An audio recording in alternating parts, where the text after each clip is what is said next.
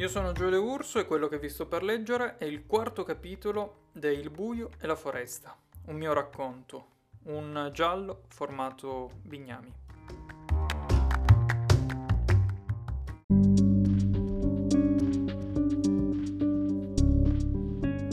Raga, raga, è arrivata una notifica dal gruppo Facebook. Gigi aveva l'adrenalina a palla. Il ragazzo era appoggiato al tavolo con i gomiti Aveva gli auricolari alle orecchie e discuteva animatamente con il touchscreen del proprio telefono cellulare. Gli sembrava di essere finito dentro una puntata di Stranger Things e si aspettava da un momento all'altro che il demogorgone uscisse fuori dalla casa davanti alla quale erano i carabinieri e che li sbranasse uno a uno. O meglio ancora che un D-Dight cominciasse a scaraventare a destra e a manca tutti quei tizi come in Ash vs Evil Dead. Wow, sarebbe stata una grande figata anche se avrebbe dovuto mettere in conto il rischio di morire ammazzato o di diventare uno zombie. Scrivono che manca un tizio, Gigi informò i suoi amici in videochiamata. È scomparso il ragazzo che gestisce il fast food. Fast food? In quel buco di mulo di paese avete anche un'hamburgeria?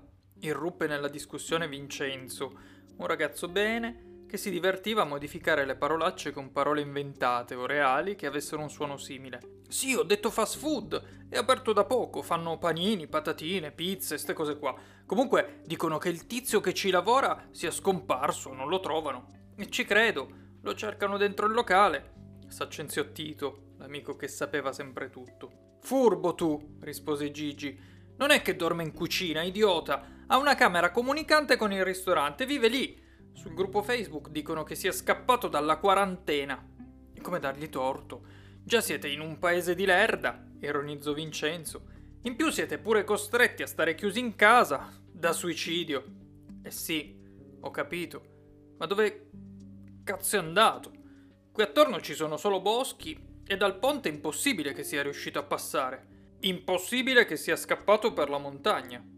A spezzare la produzione di congetture dei quattro adolescenti era stato il padre di Gigi, che da qualche minuto aveva interrotto la lettura del processo per ascoltare quel che stava dicendo il figlio. Che hai detto, pa? Ho detto che è impossibile che sia riuscito a scappare passando per il bosco. Se veramente si è inoltrato nella montagna, prima o poi lo ritroveranno. Quello è un percorso cieco che non sbocca da nessuna parte. O torna indietro, oppure muore. Wow! Gigi adorava suo padre perché tracciava sempre scenari apocalittici come quelli di Gotham o, meglio ancora, come quelli di quella serie televisiva poliziesca ambientata in Belgio, dove c'era il tizio ammazzato e il poliziotto psicopatico. Spettacolo! Intanto Gigi si era di nuovo affacciato alla finestra e assistiva divertito allo spettacolo sceno che stava mettendo in scena un tizio buffo che, con apparente sfrontatezza, affrontava un carabiniere alto, alto e arrabbiato. Oh raga, Qui c'è un vecchio che bisticcia con un carabiniere. Ma che fa sto tizio? chiese incuriosito Tito. Da quel che vedo se ne torna a casa con la coda tra le gambe. E tutti, compreso il padre di Gigi, scoppiarono in una grossa risata.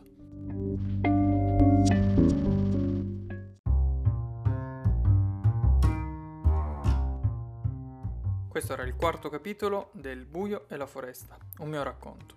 Un giallo formato bignami che ho scritto nel periodo tra aprile e maggio del 2020. È ambientato in un paesino di montagna durante un lockdown. Se vi è piaciuto, oltre che ascoltare il prossimo capitolo, cercate anche in uno shop online o in libreria uno dei miei libri. Eh, ho scritto Le colpe del nero nel 2018 ed è ambientato a Torino, è un noir edito da Edizione del Capricorno e ho scritto Calma e Karma edito da Golem Edizioni, è uscito nel novembre del 2020 e anche questo è un noir ambientato a Torino. Ciao a tutti, al prossimo capitolo.